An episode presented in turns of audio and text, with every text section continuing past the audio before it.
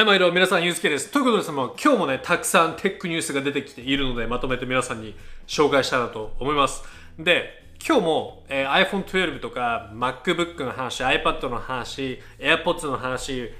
Apple Watch シリーズ6の話とか、まあ、Apple 系の話からまたね、Android 系の話とか、すごいいろいろたくさんあるので、楽しみにしておいてください。PS5 も入ってます。で、まあ、本題に入る前に、まずこれですけど、YTR Clips、セカンドチャンネルで作ったので、ぜひ皆さん遊びに来てください。こちらでは、まあなんか、ニュースをね、トピックごとに切ってより見やすくなってると思うので、ぜひそっちに来てね、あの、見逃したと思ったら遊びに来てください。1000人目指してるので、あと100人お願いします。で、次が、えっ、と、ポッドキャストもね、オリジナルストーリーをね、配信しているので、ぜひ遊びに来てください。ここにね、ゆうすけの裏部屋ってありますけど、すごいね、たくさんこのニュースで話さない、結構細かいところとかも話してるので、ぜひ遊びに来てください。であとは、えーノートでもね、結構ニュースをね、あのまとめて記事にして出してるので、そっちもね、見ててください。ということで、早速いきますか。ということで、最初は iPhone 12の系のね、話ですけど、これがですね、まあ、またいろいろ出てきてますと。で、今回出てきてるのが、このね、フロントページテック、あの、ジョン・プロッサーってよくこのチャンネルに出ますけど、で、彼が、まあ、要は、その iPhone 系のリーカーなんですけど、iPhone 12の、えーハンズオンの、ね、動画をね、まあ、リークしましたということですね。で、これが早速、まあ、動画なんですけど、えっ、とね、まあ、パッと見てもらうと、こういう形で、まあ、なんかこう、画面がね、まあ、見えてますと。で、設定画面とか結構ね、出てると。で、これをね、簡単に説明すると、まあ、なんか全部見るのもあれなんで、えっ、と、まずね、新しい機能があって、それがなんかね、ライダーアシステッドオートフォーカスっていうのがまずついてくるそうですと。で、これって、なんか、あ、ライダーっていうそのなんか、なんつうの？光を放って、それの反射速度を見て物の距離を測るっていうもので、まあその iPad Pro につきましたけど、このライダーセンサーを使って物との距離を測れるから、それを使ってオートフォーカスを調整すると。これによって例えばだけど背景をぼかしたりとかっていうのもより正確にできると思うし、えーまあまあ、光の速さなのでね、あのかなり正確に、まあ、早く処理ができるということですね。で、これが、えっと、プロマックスにつくかもしれないということみたいですね。あと、動画で言うと、4K の 120, 120 frames per second と240 frames per second まで対応してるそうです。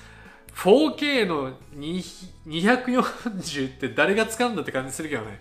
えっ、と、まあでもなんかスローモーションやたらと使いたいみたいな人は一応 4K でそういうことができるみたいですね。まあこれは何と言ってもその A14 のバイオニックチップセットのこう処理性能が上がったからっていうこともあると思いますけど、なんかどっかにあったっけな？出てないか。まあでもね、そういう機能がなんかあるみたいですね。で、あとは、えっ、とね、強化されたナイトモードとか advanced noise reduction どっかにあったような気がするんだよなそうここで LiDAR なんとかって言ってるじゃん。これか。これだ。えっ、ー、とねそのナイ noise reduction mode とかあとはナイトモードの強化版とか bit depth video とかあと新しいなんか zoom capability っていうのもあるみたいですよと。いうことなので、まあ、ナイトモードもノイズリダクションも、まあ、要はノイズがより減ってこうクリーンな動画が撮れるとか写真が撮れるとかということもねできるみたいですね。だと 120Hz の、えー一応設定もねまだねある可能性があるみたいですね。ここにあるけど、えー、と 120Hz えーもしくは 60Hz のどっちかにできますよみたいな。設定も一応あるのでまだねそのこの機能が捨てられたわけではなくて今最終段階でテストされてるみたいな感じ。みたいですね。でじゃあこれどう思うかっていうことなんですけどなんかまあ本当っぽいっちゃ本当っぽいじゃないですか。なんかその動画もあるし。だけどなんかこれうんと思ったのがまさにこの画面なんですけどこれ見てもらうとねこれなんかノートでもちょっと喋ったんですけどこの behavior unexpected behavior って、まあ、行動ってことですけど behavior って。この、ね、behavior の単その綴りがアメリカ英語じゃないんですよこれ。これそのブリティッシュ英語っぽい感じなのね。だけどアメリなんつうのアメリカの企業のアップルってこういう英語使わないわけですよ。だからこれってなんかアップルっぽくないよね。これなんかパックなんつなんつうの？そのフェイクなんじゃないのみたいなそういう話もあったりしますよね。だからこれだけ見るとちょっとえアップルっぽくないなみたいな感じがするからあの実はこれフェイクなんじゃないかななんて気がしてますけどどうなんでしょうかっていうのがねまあちょっと出てみないと分かんないけどね。だけどまあ一応ねなんかこういうまあ動画とかも出ているのでちょっとまあ気になる人はねあのジョン・プロスターのこのフロントページテック遊びに行って見ていってください。ということで最新の iPhone というよりはこんな感じですね。で今日ちょっと iPhone 系の iPhone というか Apple 系のニュースが多いのでちょっとね混ぜながらいきますけど次が Nintendo Switch 用のすごいね、ジョイコンが出てるんですよ。これがワイヤレスでチャージングできるグリップ、要はね、コントローラーが発売されましたということで、話題になってるんですけど、これさ、すごいんですよね。なんか、動画あるかな？これ、この動画じゃないな。これなんかね、YouTube でもあるんですけど、まあ、要は何かっていうと、このステーションがあって、で、そのステーションからワイヤレスでこの充電器を充電することができるんですよ。なので、もう別になんか2時間、3時間、4時間使ってても別に電池が減らないし、再度充電コードを使ってね、しなくてもいいみたいな、そういう話。だから、すごいなんか、なんつうの、カウチに座ってさ、別になんかコンソール、なんつうのかな、あの基本なんかそのドッキングして使う人って結構いると思うんですけどあの持ち歩かないでね本体でプレイしないそういう人に限ってはこのねコントローラーってすごいいいんじゃないかなという気がする。今までって自分でもそうですけどなんかあんまりあなんつうの？画面持ってちゃんとなんかプレイするってことはやらないタイプでなんかテレビとかにつないでプレイする方が多いのでこれがねなんかあの本当に動くんだったらなんかいいかなという気がする。しかもなんかね今えっとパワーキャストっていう会社で99ドル100、まあ、1万円ぐらいで売ってるということかな。なんか Amazon とかで買えるみたいですね。なので気になる人はちょっと見ても見てみてもいいんじゃないかな。日本で買えるかどうかわかんないけど多分アメリカのねあの Amazon では買えるみたいなのでぜひちょっとねワイヤレスでコントローラー使ってみたいという人はねちょっと遊びに行ってちょっとねこれを買ってみてもいいんじゃないですか。という感じですかね。OK ということで次行きましょうか。次がこれもねノートでちょっと紹介したんですけどえー、っとね iPad 次世代の iPad のデザインがリークしましたという話ですねでえー、っとこれがね、まあ、次の iPad なのか、えー、iPad Air なのかはよく分かりませんとだけどあの一応もうデザインがリークしててこんな感じですよみたいな話で今なんか10.8インチの iPad なのかまあ、iPad Air なのかってことで議論されてますけどね。だけどパッと見こんな感じですね。もう結構細かく出てて、で、まあなんか見た目もなんか iPad Pro と同じ感じですね。で、まあざっと見ていくと、えー、まずカメラは1カメラ。でも見た目完全になんか iPad Pro の形ですよね。なんかその2018年の iPad Pro に似てる感じかな。で、あの、スマートコネクターがついてると。なので、どういうことかというと、マジックキーボードがこれで使えるかもしれないということですね。で、マジックキーボードって、まあ、iPad Pro 用にしか出てないから、うんとだからもしかしたらこれが11インチになるかもしれないよね。そうしたらなんかその今の iPod Pro 用のあれで使えるからさマジックキーボード新しく10.8インチの微妙な差のさマジックキーボードなんか作るかっつうと微妙な気がするからまあそれもコストかかるからアップルとしてはこれを11インチにして共用させるんじゃないかなみたいなそんな感じ個人的にはするけどね。はい。まあでも一応こんな感じ。でなんかいろいろ今言われてるのが実はなんか USB-C になるんじゃないかみたいなとかあとなんかディベートとしてはなんかフェイス ID になるのかあとは、えー、タッチ ID になるのかっていうのはなんかディベートがあるみたいでまだよくわかんないですけどね。なんかいろいろ言われてますここで。でえー、っとまあなんか今年の秋ぐらいもしかしたら出るんじゃないかみたいなそんな話で言われているという感じですかね。で実はこれに関してはこれだけじゃなくて実はねこっちにもあるんですよ。あのねまた違う記事であのー、出ていてこっちではもうなんかねパンフレットがリークしてるんですよね。でパンフレットでリークしていてもうなんか iPad Air 4っていう名前でもうマニュアルがもう出てるんですと。でこっちだともうタッチ ID がビルトインされてるみたいな感じ。みたいですね。でなんかこれがスペイン語のなんかそのなんつうの？やつ？マニュアル？でよく見ていくとここにね USB-C って書いてるからもう USB-C 確定なんじゃないかみたいな話。まあでもこれは全然あるあるんじゃないかなっていう気がしますけどね。はい。なんてまあなんかそんな感じで結構ね Twitter が盛り上がってるという感じ。でこれに関してはなんかそのなんだろう。えー、っとねそう。まあまずここね。今年の8月にそのこの間ニュースありましたけどこのチャンネルでカバーしてないけどその EEC っていうユーラシアン・エコノミック・コミッションっていうところで、えっ、ー、とね、7個の iPad が登録されてるんですよね。で、Apple ってその iPhone とか iPad とか売るためには、このユーラシアン・エコノミック・コミッションにまず登録しないといけないんですよ。で、っていうことからすると、あの7個の iPad が今後出る可能性があると。まあ、必ずしも全部出る可能性はないけどね。だけど、まあ、いくつかは出るんじゃないかっていう話で、この中の一つがこの今出てる iPad Air なんじゃないかみたいな感じですね。なので、で、リーカーのそのジョン・プロサー、さっき出たやつ、彼もなんかね、今年の9月に出るみたいなことを言ってるということなので、もしかしたら実はもうちょっとで出るんじゃないかっていう感じかな。なので、まあちょっとね、あの iPad Air 待ってるよみたいな人ががいたらね、ちょっともうちょっとしたら出てくるかもしれないですね。また新しい情報があり次第、皆さんに紹介をしたいなと思います。OK、ということで、じゃあ次のトピックいきましょうか。次のトピックはこちらですね。Apple Watch シリーズ6の話。これがね、また出てきてるんですね。で、これがね、ちょっと今さっき紹介した話とつながってるんだけども、えっ、ー、とね、このユーラシャン・エコノミック・コミッションのウェブサイトで Apple Watch のシリーズ6が8個登録されてるんだって。8個だって。そんな種類あんのかって感じするけど、8個ね、登録されたので、実はもうあとちょっとで出るんじゃないかっていうことが言われてると。で、今回はなんかすごい、細かいなんかスペックがね、この EEC でなんか登録されてバレたみたいな、リークされたとかっていう話じゃないんだけど、えー、っとね、まあ、8個出るっていうことはどうなるんだみたいな形で結構ね、スペキュレーションがね、進んでると。で、これか、ここのなんかモデル名が全部のやつみたいで、かなり多いよね。だからどういう、あれなんだろうね。種類なんだろうね。もしかしたらだけど、なんつうのかな。なケーシングが違うかもしれないよね。例えばセラミック板、ステンレスチール、アルミ、あとなんとかみたいな。で、それぞれ2つずつの大きさがあって、で、トータル8個みたいな感じのなんか SKU なのかなみたいな感じもしますけど、だからまあ全然8個ってまあありえるかなという気がする。スペシャルエディションみたいな感じであるかもしれないしね。ゴールドバージョンバージョンとかさ。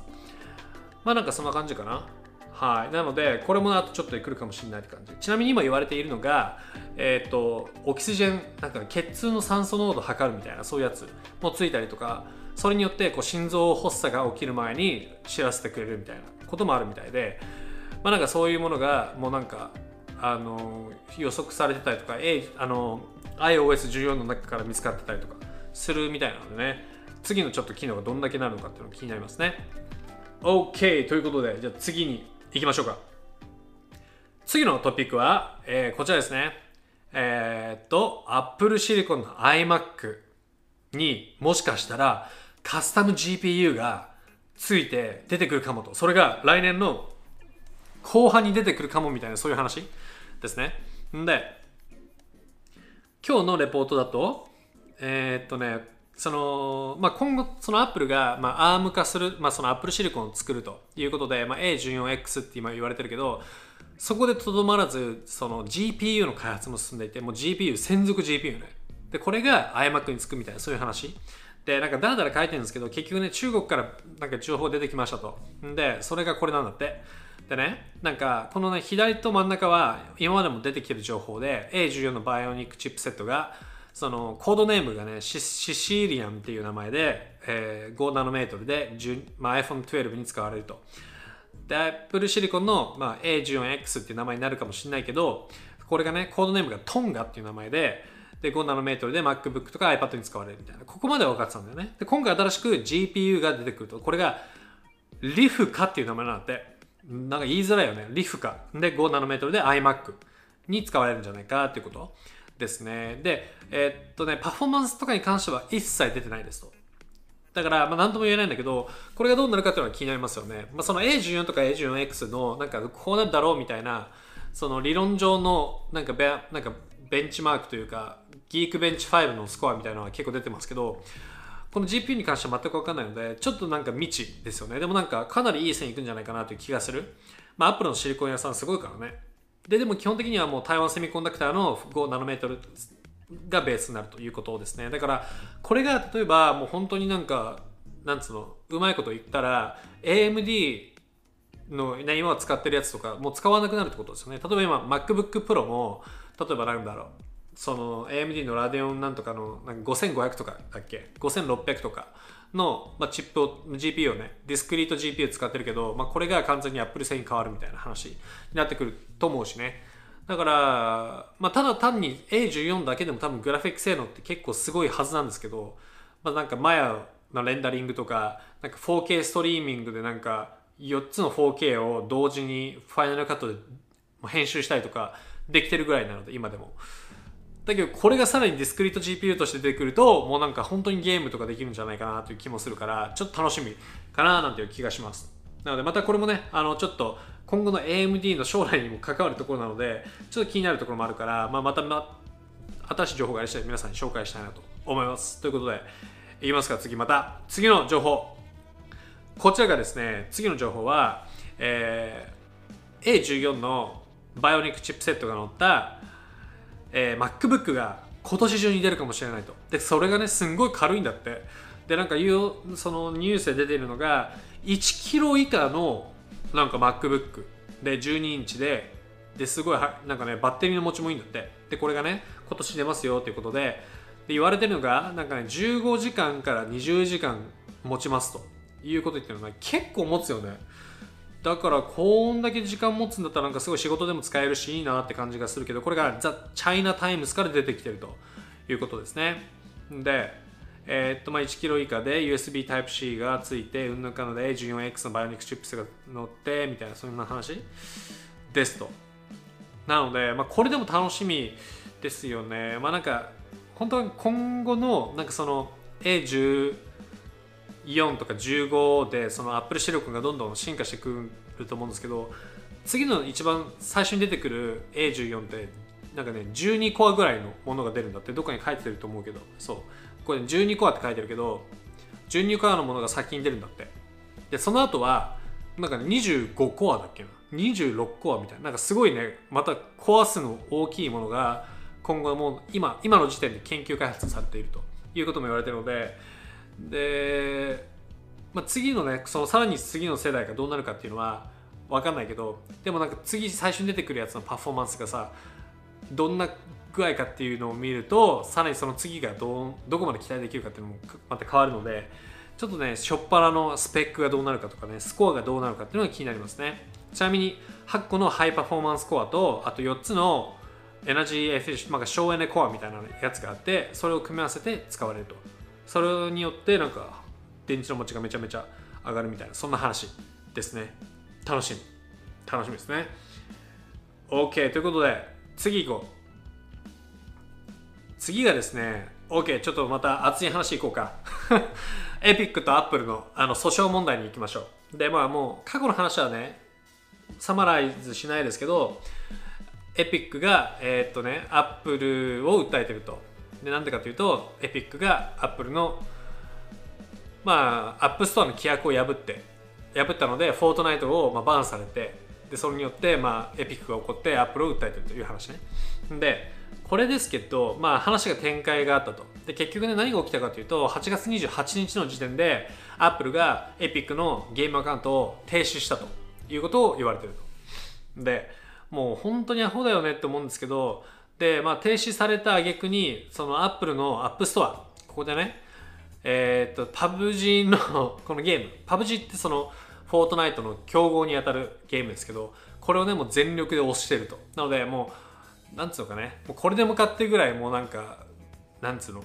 フォートナイトに不利になるような形で今、アップルとしても、まあ、イライラしてんだろうね。なんかパブ G を押して、もうフォートナイトをこの世から消すみたいな、多分そんなことをやってる感じ。みたいですね。だけどこれ面白いのがなんかねやっぱねなんつうのかななんかなんつうのかなエエピックかわいそうっていう人も結構いたりするんですけど個人的にはエピック本当にアホだなと思ってるんですけどね。何かというとこれねそもそもそのまあいろいろありましたと。で訴え、まあ、その裁判になるわけですよね。でついこの間なんか北カリフォルニアで裁判が起きたわけですよ。でそのジャッジ要はその裁判官が言ったのがそのアップルが検証するのは別に問題ないと。ななぜならね明らかにエピックはそのアップそのアップストアの規約を破ったから。で30%が高いなんて言ってるけどそんな他の会社全部30%なんだから別にアップルが変に高いわけじゃないしお前ら何言ってんだってことでその裁判官もエピックこれ自分でね自滅してる首自分で首を絞めてるようなことだからね。とっとと謝ってアップルのねプラットフォームに戻りなさいということを言ってるんですよ。だけどエピックのその弁護士がいやそんなことはできないと。プライドが許さないっつって結局そのだったら自滅し戻るぐらいだったら自滅してる方がマシだみたいなことを言って自滅したという話なんだよね。これさほんとねなんかちょっとポッドキャストでもちょっと語ったんですけどちょっとそのざっくっと要約するとね自分が思ったのは本当にこのリーダーシップアホだなと思っていてこれって本当に中長期的にこのね会社全体に影響する話だと思うんですよね。なんかすごいなんか内部的に。どういうことかというとこれエピそのフォートナイトって2018-19年に1.8ビリオン US ドル。つまり2000億円ぐらい売り上げ上がってるんですよ。レベニューベースで。で多分今年もまあそのなんつうのコロナウイルスの影響もあったから多分売り上げ上がってると思うんですよね。もしくは同等ぐらい。でつまりこれって1日あたり5億円ぐらい5ミリオン US ドルぐらい売り上げてることになるんですけどこれをね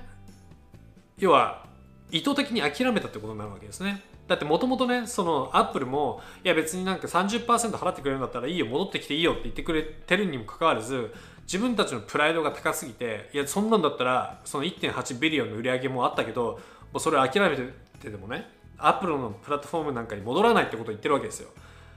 こんなアホなことないでしょ。だってそもそもこれ会社だからさそのエピックにも従業員がいるわけですよ。でフォートナイトも従業員がいるわけですよチームがね。でフォートナイトのデベロッパーチームってあの結局これが起きたからこそ多分首切られる人もいるし多分今年ボーナス入らないと思うんですよ。ね。だけどデベロッパーからしたら頑張って作ったんだからさいろんなプラットフォームでアップルのユーザーにも使ってほしいと思うわけじゃん。で今までも30%払ってんだから別にそれでいいじゃんっていう思ってる人もいると思うわけよ。だけど上のねアホな層がリーダーがもうなんかムキになってもういいとか言ってさだったら自滅するみたいなこと言ってるわけで。そんなことをするとね、まあ、短期的には売り上げ落ちるとかっていうそういう問題もあるんだけどもっと内部的な深い問題までいっちゃうとこれを見たエピックの従業員がどう思うかですよね。で多分従業員からしたらうわうちの経営陣マジアホだと思うわけよ。多分。ででこんな会社だったんだったらこうしたってかこんな会社になんか俺の未来をね俺のキャリアを預けることなんかできないと思うわけよ。ってなると多分他のゲームエンジンの会社とかにさなんかデベロッパーの会社に転職する人もいると思うし引き抜かれる人もいると思うしそもそもリーダーシップに対してのなんかこう信頼がなくなるわけよね。ってなると士気も下がる人もいなくなる。で最終的に中長期的に見るとなんか競争力のある人がいないから競争力のあるゲームが開発できないみたいなそういう問題になってくるんじゃないかなという気がするのでちょっとねやっぱやっぱこのねティム・スウィッニーっていうその社長マジでアホだなっていう感じがしますね。もうなんかそれ以外言葉が出ないですね。言葉は悪いけどしょうがない。なんか本当アホだと思う。普通にピースフルにさなんか30%払いつつみんなみたいにでサイドで Spotify とかねなんか他の会社みたいにさやっぱりこれやりすぎだろみたいなことをチクチクチクくね言って言うことはいいと思うんだよ。まあだけど、まあ、ちょっとねこれはちょっと自滅しすぎな感じがするかなって感じかな。OK ということでまあそんな話でした。はい。ということでじゃあ次行こうか。次。えー、っと次が中国とえー、っとアメリカの貿易の摩擦というかトレード王みたいな話でまた iPhone が iPhone というか Apple がね、まあ、巻き込まれてると。で今回何が起きてるかというと前も紹介しましたけどトランプ政権が WeChat 中国の WeChat を禁止するぞみたいなことを言ってるわけですね。それに対して今回中国はリスポンスしたと。返答したと。何を言ってるかっていうともうね Chinese Foreign Ministry だからもう中国の外務省が出てきてると。でその代表が言ってるのがもしね WeChat がバンされるぐらいだったらもうなんか iPhone がこの国にとどまる理由はないみたいなことを言ってるわけですよ。もうなんか全面戦争やる気満々みたいな。で、まあ、これに関して言うとトランプは実はね、あの、これとは別のニュースであるんですけど、結局、えー、っと、中国で WeChat をバンすることはしないよと言ってるのね。つまり、中国で別に WeChat が Apple のデバイス上で動いてること自体は問題ないということを言ってるので、バンするとしたらアメリカ国内だけっていうことな言ってるわけですよ。だから多分そんなにね、なんか彼らが、まあ、中国政府が気にしてるような大きい問題にはならないと思うけど、まあ、でもなんかかなりね、国の代表同士がこう出てきて、まあ、かなりバトルモードになってるので、これはちょっとなんかすごいことになってるなーって感じがしますねちなみに前も紹介しましたけどグローバルで WeChat がバンされると iPhone の売り上げがその輸出ベースで30%落ちるだろうと台数ベースでって言われてるんですよねだからまあ、最悪それは避けたのかなと。ただ、中国でバンされると少なくとも3%から6%落ちるっていうことがブルームバーグとかが報道してるので、まあ、それでも、まあ、やっぱりね、ちょっと若干のね、ダメージはあるのかなという気がするけどね。まあ、なので、こんな感じですね。でもなんか、どうなるか分かんないよね。本当次4年間、例えばトランプが勝っちゃあの、なんつうの、大また、なんつうの、再選でさ、大なんつうの大統領の再選で通っちゃうと、この先どうなるか分かんないなって気がしますけどね。もうなんか可能性としてはなんか徹底的に中国潰すみたいなモードになってくる場合ねありえるのはなんかもう本当ねアンドロイドとかアップルも全部中国で禁止みたいなこととかってありえると思うんですよね。なんか中国がなんか中国だと Facebook、YouTube 全部禁止とかやってる感じでまあアメリカもやりかねないと。ってなると、まあ、中国からしたらかなり大ダメージになるのでなんか本当そういう経済的なんか制裁の与え合いみたいな経済的冷戦みたいななんかそんな感じにも起きえないかなと思うのでちょっとなんかアメリカ国籍持ってるは自分としてはかなりヒヤヒヤしてるんですけどまあまあなんかそんな感じですかね。はい。まああの依然緊張はある感じですかね。次次行きましょう。次またね中国と、まあ、そのえっ、ー、とアメリカの、まあ、摩擦の話の関連の話ですけどファーウェイの CEO、ファーウェイの社長が言ってるのが、ハーモニー OS のスマートフォンは2021年まで出ませんみたいなことを言ってると。で、これ前見ていくと、もともとね、その、ファーウェイは中、要は、アメリカのエンティティリストっていうのに、まあ、加えられちゃって、Google と仕事しちゃダメですよ、アメリカの企業と仕事しちゃダメですよって言われてるんですね。それによって、まあ、Android が使えなくなったと。だったので、自分たちで作ったハーモニー OS を使わざるを得ないと。でそれが、まあ、開発が遅れてるのかな、まあ、2021までまではできませんみたいなことを言ってるという感じみたいですねでえー、っと一応なんかになんかね2020年の終わりぐらいでなんか Google のサポートが終わるみたいなことを書いてた気がするんだけどまあでももう Google のねその Android のサポートはもうなんかね今後古いデバイスにももうアップデート来ないのでまあ、早めに、ね、ハーモニー OS にしないといけないことになるので、ちょっとファーウェイとしては急がなきゃいけない感じなのかな。でもなんかこれどうなんだろうね。なんか、なんつったんだろうな。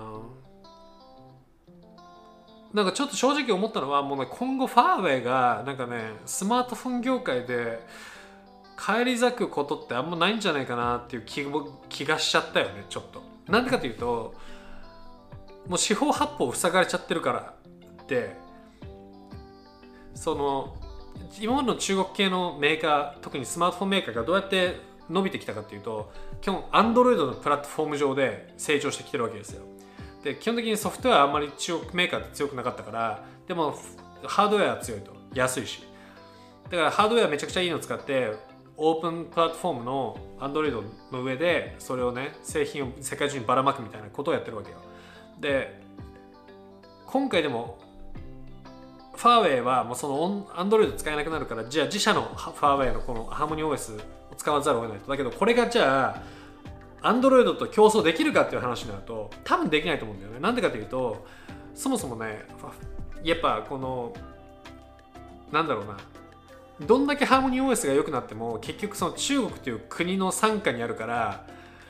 信頼がされないと思うんですよね。でこれ今でもあるんですけど例えばアメリカの、ね、金融会特になんかウォール・ストリートとかの大きい投資会社とか行くと、まあ、あのビッグバンクでもそうですよ。例えばシティバンクとか他の会社とかでも結構ねファーウェイ系のとか中国系のスマートフォン使っちゃダメですよみたいな人って結構って会社が結構あって。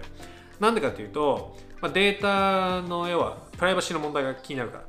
ってことで結局どういうことかっていうとね例えば仕事とかでなんかそのそれこそ投資銀行とかのセンシティブな情報を扱う人たちが中国系のスマートフォン使います。でその情報がねその会社の例えばファーウェイとかのサーバーにデータ持ってかれちゃって中国政府がそれを吸い取ってでそのアメリカの投資会社の競合になるような中国の投資会社に情報を渡しちゃってでなんか不当な競争なんつうのかまあ不当になんかその情報が使われるみたいなことになりかねないからあの基本的にそういう中国のデバイスは禁止してるところも結構会社としてはあったりする。ですよね。なので今のその動きから見ていくとファーウェイのこのハーモニー OS がグローバルでじゃあ受け入れられるかっていうと多分ビジネスシーンでは受け入れられないと思うんですよね。で受け入れられないとなるとまあ Android スマホのとかタブレットのビジネス用途で使われないっていうことはそのかなり大きいマーケットが取れないと。まあ、そういう意味でまあマーケットも増えないしっていうことになると多分プライベートでもじゃあ使いたくないという人も多いからファーウェイのハーモニー OS が載ってるやつは使いたくないっていう人も多いだろうし。で結果的にだったら Android の方が安心だよね。Google も使えるしさって話でやっぱ Android のが基本勝つみたいなね感じになると思うからやっぱねファーウェイの OS ってねなかなか今後成功するのって難しいんじゃないかなっていう感じがちょっとしてしまうけどね。どうなんでしょう。まあ会社としては好きなんですよ。すごい開発力あるしすごいだからね残念だなって気がするんですけどちょっとね今後ここを戦略的にどう解決するのかっていうのが個人的に気になるかな。って感じ？OK 次。話をゴロって変えてまたね Android の話でちょっと違う系の話で次は LG のウィング。羽っていうスマートフォンが出てくるんですよ。でこれが面白い形をしていて要はねスマホがななんつうのかな？こうローテーションするんですね。2つ画面があって。でまあ見てもらった方が早いんですけどこれがねデモですと。見てもらってるようにこれね。画面がここにあってその裏にも画面があってそれがローテーションしてこんな形になるわけですね。でこれが LG ウィングなんですけど要は羽みたいになると。だけどこれ最初出た時にみんなねなんか何に使うのこれっていう感じでもあったんだけどそういうコメントが多かったんだけどでもこうやって見たらさこれすごいゲームとしてはプレイしやすいかもしれないですよね。実質スクリーンの大きさを1.5倍ぐらいにしてるわけででこうやってなんかサブ画面とかが使えたらなんかいろんな用途があるのかなっていう気がするから確かにこれは面白いアイデアかななんていう気がした。LG って結構面白いアイデアのデバイス出すのでなんかこれがね今年の秋にアメリカから発売されると。で10万円ぐらいで出て、まあ、一応スナップドラゴン 765G だからまあミドルレンジぐらいだけどね。あのあんまりパワフルじゃないけどまあ、なるべく値段を落として出すみたいなそんな感じかな。だからちょっとこれが本当売れるかどうかっていうのが楽しみですね。まあ韓国メーカーのねそのクリエイティビティが、まあ、どうやって受け入れられるのかちょっとねあの見ものですね。OK ということで次行こうかな。OK 次。次はですね PS5 の話ですね。ちょっとクイックですけどこれが9月9日にイベントがあるのってそこでハードウェアとか UI のねなんか開示とかね。コンソールのそのなんつうの？発売日とかプライスとか新しいゲームのね情報とかが発表されるみたいな噂があると。だから来週？来今週？来週か。来週だね。こんな早く出るの？って感じだけどでまあなんか今言われてるのが 4, 4ちゃんから出てきてるんだね。で、えー、だから当たってるかどうかわからないんけどでもそういう同じこと言ってる人が結構出てきてるから濃厚なんじゃないかみたいな話。でちょっと前にも紹介したけど11月の14日とか20日とかなんかそんぐらいに発売されるんじゃないかということを言われてますね。で、まあ、値段とかも一応噂では出てきてるけど大体5万円以下ぐらいになるんじゃないかみたいな。4万9000円とかそんぐらいかなですね。だからこれがもしかしたら来週にもうね固まるかもしれないので楽しみですね。ちなみにホライゾンフォビドンウエストってやつ。これちょっとね個人的に気になってるゲームなんですよ。あとはね、ファイナルファンタジーも新しいの出るみたいなので、それも楽しみですけどね。だけど、こういう新しいゲームプレイのね、情報とかが出るはずなので、ちょっとね、楽しみです。だからまた来週以降、本当にこれがね、開示されたら、ちょっとまとまとめてね、紹介したいなと思うので、ちょっとね、チャンネル登録してまた遊びに来てくださいね。ということで、次行きましょうか。次。またちょっと話を変えて、ちょっと GoPro Hero 9が出るみたいな話ですね。これがさ、面白いんですけど、次はね、えーとまあ、基本的には8と同じ形で、えーと、5K のサポートがされて、あとフロントディスプレイがカラーになってなんかついてくるという話から。あんで、えっ、と、まあまあ、なんかね、見ていくとこんな感じになると。だから、ここでなんかセルフィーみたいな感じに見えるのかな？なんかオズモなんとか、オズモ、DJI のなんかオズモポケットオズモポケットだっけ？なんかあのあったじゃん。こういうやつ。それと似たような感じになるっぽい気がするよね。まあディスプレイがカラーになると。んでなんか 5K の30 frames per second 60 frames per second までいくと。もともとは 4K の 60fps だったと。で、まあ、値段が多分だけどまあ399とかそんぐらいかなみたいなそんな話。ですけどどう今のところ分かってるのはこれだけなんだけどどうすかこれ？いやほんとねまあ何とも言えないですよ。なんかまだ細かい情報とかあれだけどだけどもしこれが今までと同じなんつうのセンサーサイズとかだったら絶対売れないと思う。ですね。でやっぱね今ってそのもうなんかミラーレスもなんかなんだろうな DSLR もあとはコンデジもそうだけど、まあ、アクションカムもそうだけどねやっぱねスマートフォンにだいぶマーケット取られてるんですよ。だからスマートフォンにできないようなことを専属のカメラユニットとしてできるようにしないと売れない時代になってきてるんですよね。で今ずっと持ってるんですけど GoPro ね。GoPro 持ってるんですけど結構。あのセンサーサイズ小さいんですよ。本当に昔なんかね今のスマホのセンサーよりも小さいものが使われてるんですよね。で今スマホってなんかねサムスンとかでいうと1インチのカメラセンサーも開発されてるんですよ。だから2021年には1インチのカメラがつくみたいなことがもうそんな時代になってきてるわけ。1インチってあのソニーの R なんだっけ？RX だっけ？あのまあなんだっけ名前？まあ、ソニーのなんかコンデジあるじゃないですか。あのハイコンハイコンデジハイエンドコンデジあれと同じぐらいな感じの要はもうサイズのものがつくみたいなことになってるわけ。スマホに。ってなるとよ。どうやってコンパクトこういうカメラがなんか差別化できるんだって話になるじゃん。でやっぱそこを考えてなんかものを作ってきてほしいなって気がする。だからそこが楽しみですよね。どういうふうに差別化してきてるのか。個人的に一番見たいのはまあ、少なからず、まあ、カメラ専用のデバイスだから少なからず 1, 1インチのものを使ってもしくはもうちょっとでかいやつね。APS-C センサーみたいなでかいやつを使ってですごい暗証にも強くってもうなんかスマホでは絶対出ないようなもうなんかなんだろうセンサーの大きさを生かしたなんか背景のナチュラルなボケとかその辺を出すみたいな。なんかそういう感じのものができたらすごいなんか面白いなと思うんだけどスマ今までのスマホのセンサーと同じぐらいでなんかウルトラワイドセンサー使ってなんかなんだろうステーブライズできますみたいなそんな感じだとちょっとなんかなんだろうな買う理由がないかなっていう感じがしてしまうよねなのでまあなんか特殊なねなんか特にこうなんか自転車になんか絶対マウントしたいみたいな人はこういうのはいいかもしれないけどちょっと旅行で使うぐらいだったら海で使いたいぐらいだったらスマホでいいかなみたいな感じもするしねなので、まあなんかちょっとその辺の細かいスペックがちょっと気になるかなって感じかな。なので、新しいちょっと GoPro 待ってる人は、もうちょっと出るかもしれないので、9月か10月って書いてるので、楽しみですね。OK、次行きましょう。すごいやつ出てきたよ。Xiaomi が、なんと、ほとんどもう見えない、あのね、アンダーディスプレイカメラ、スマートフォン用ね、えー、カメラを作ったということで、記事になってると。これがね、すごい、まあ、どこにあるかっていうとこれ左上にあるんだけどまああんま見えないよねなんか若干四角く見えるけどでもなんかほとんど見えないとで今回まあなんかその新しい技術で見えないよねこんなここにあるんだって。こういうね技術があって、まあ、何かっていうとなんかねそのなんかようわからんのだけど断裁世代目のアンダーディスプレイカメラでなんかねなんか特殊なそのなんかね技術なんですけど、まあそうなんだろうね。なんか色をなんつうの？色をこうポップに出しつつでなんかそのなんかピクセルの間をななんか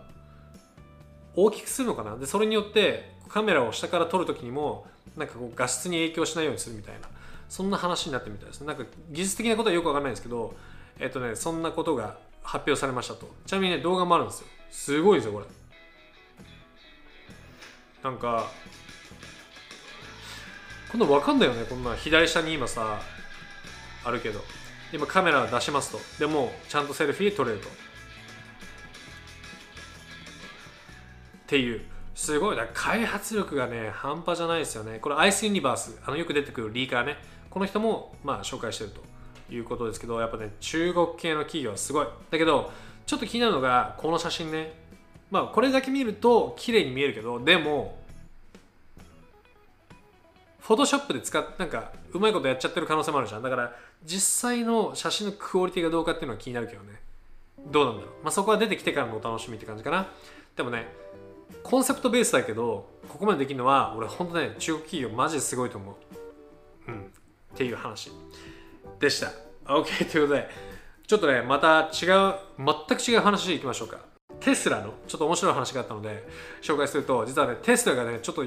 やばいことになりそうだったという話なんだけど実はねロシアの旅行者がテスラの従業員に1億円あげるから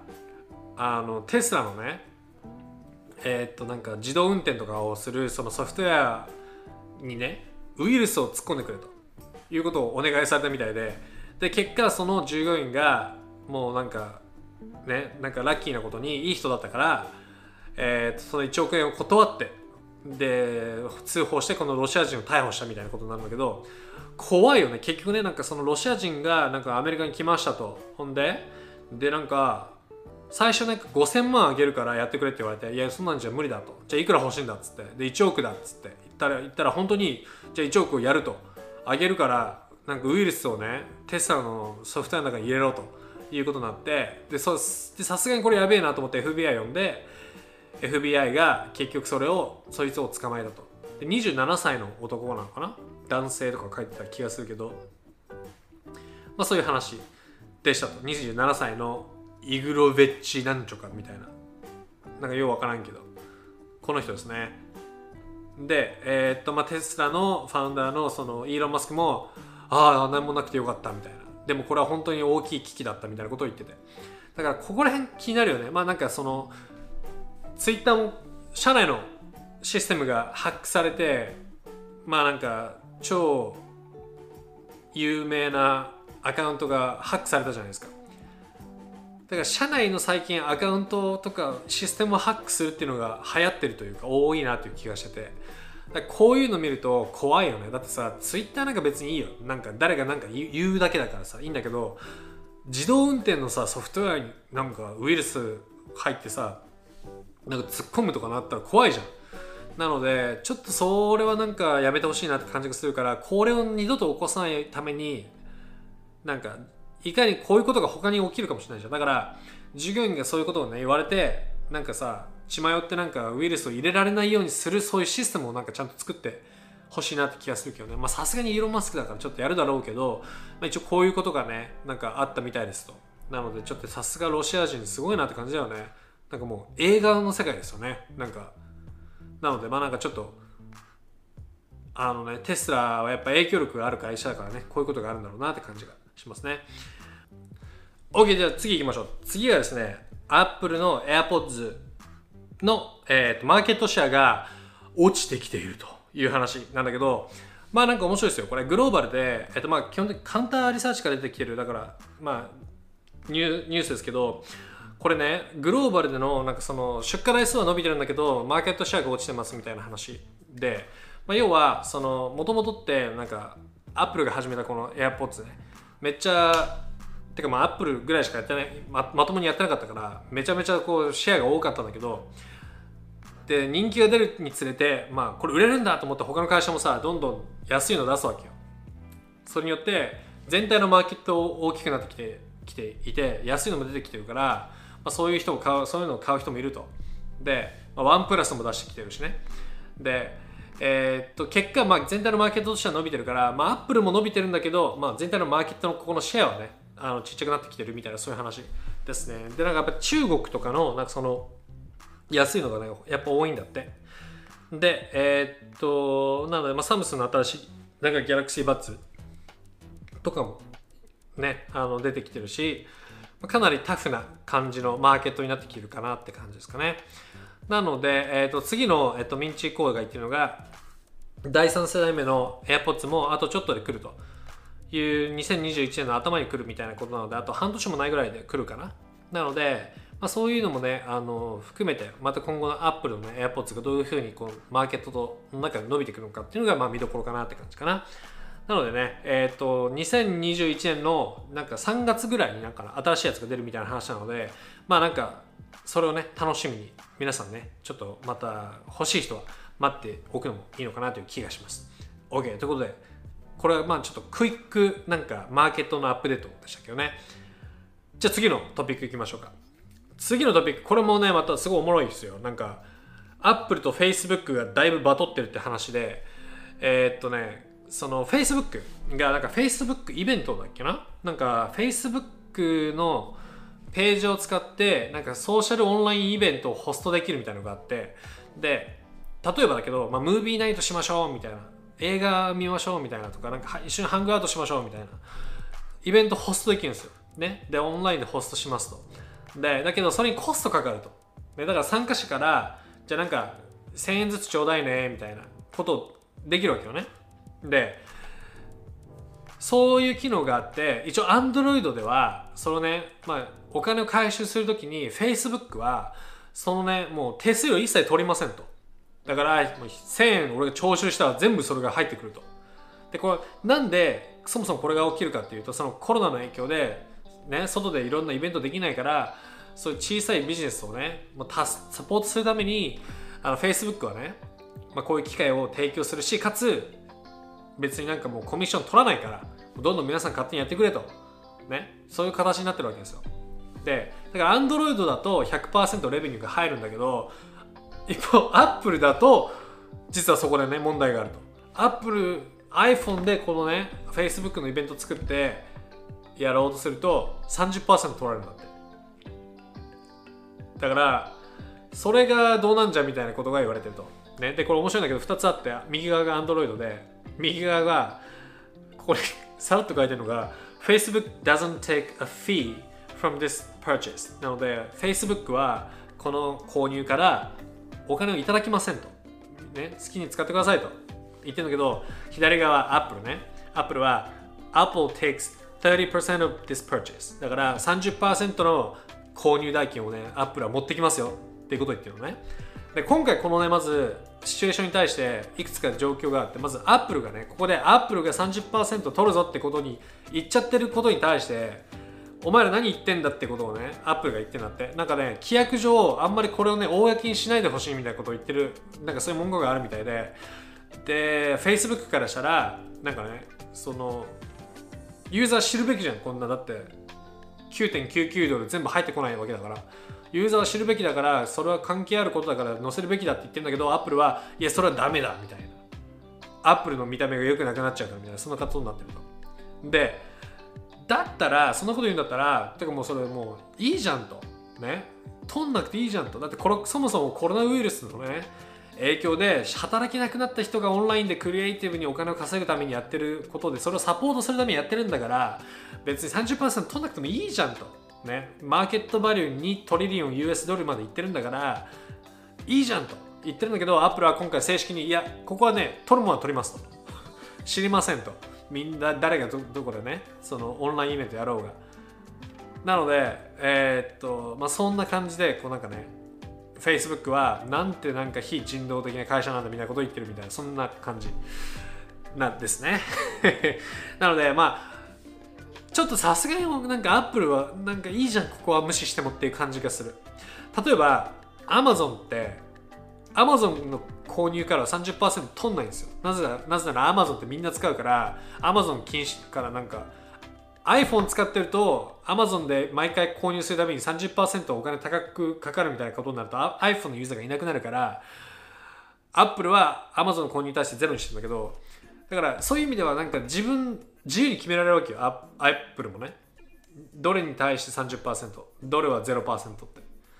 でこんぐらいでもいいじゃんって感じするじゃんだってもう10ドル20ドルとかなんか数百ドルの世界ですよでほんとスモールビジネスとかがねメインの話だからさそこちょっと頑張ってなんかサポートしてあげろよみたいな感じでちょっと思ったけどね皆さんどう思いますか？なんかちょっとなーみたいな感じが個人的にしましたけどねっていうまあ話ですねやばい。ということで今日もちょっと長くなってきたので今日締めくくりましょうかね。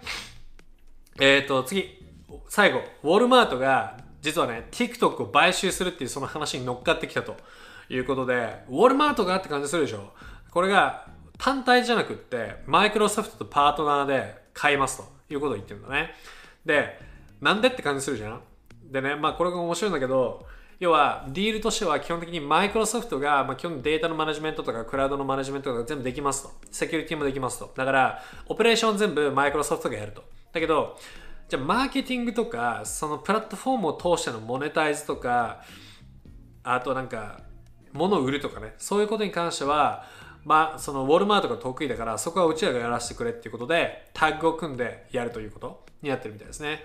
で、えー、っと今これのタッグで要は今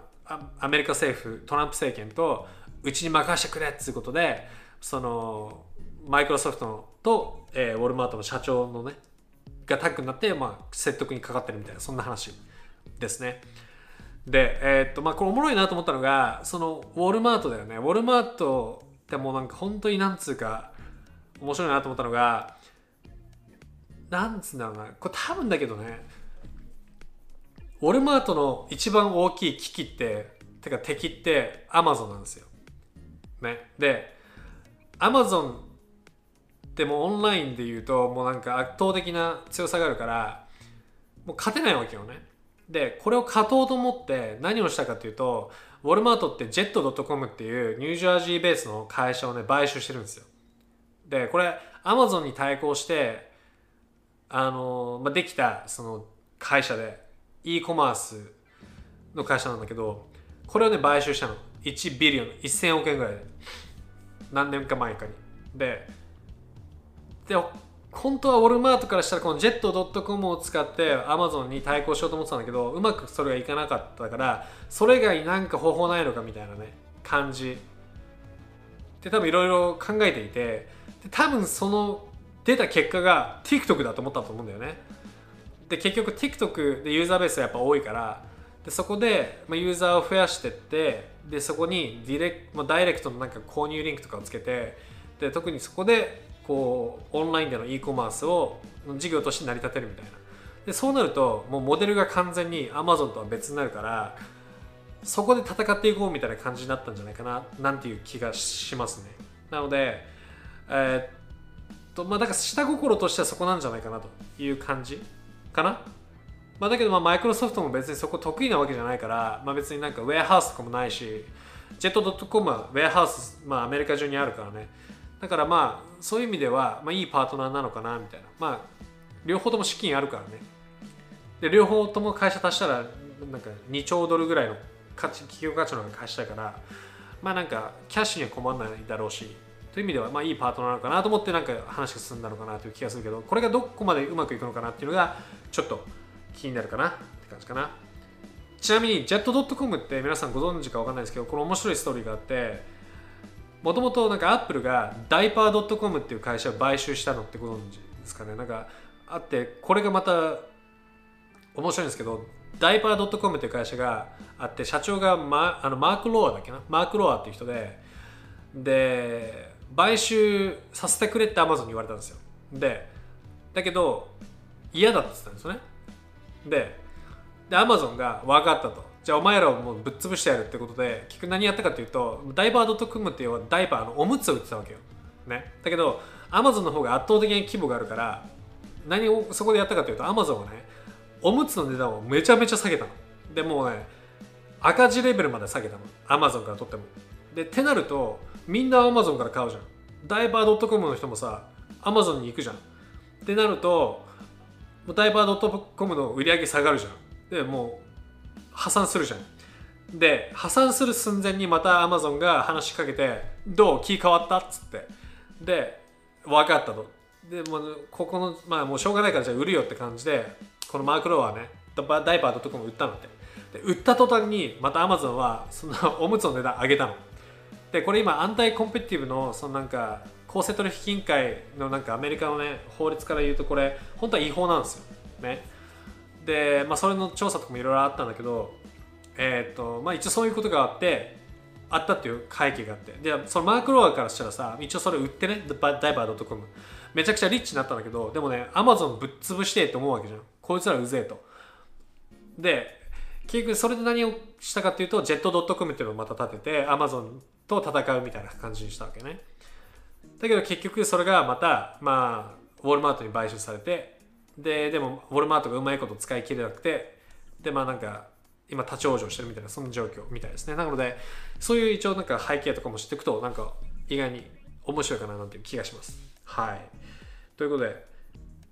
今日こんな感じかな。はいなのでまあ今日もねあのかなりたくさんありましたけどえー、っと皆さん遊びに来てくれてありがとうございます。またねあの毎日テックニュース出してるのでぜひぜひ遊びに来てください。でまあいつも通りですけど YTR クリップスもえー、チャンネル登録してね、今日紹介したようなトピ内容がトピックごとで見れるので、すごい見やすいかなと思いますと。あと、このね、ポッドキャスト、これでもオリジナルストーリーとかも出していくので、ぜひぜひ見ててください。まあ、通勤中とかでも聞けるから、かなり聞きやすいんじゃないかなって気がする。あとは、まあ、ノートも遊びに来てください。ということで、今日はこの辺ですけど、また明日お会いしましょう。ということでまた。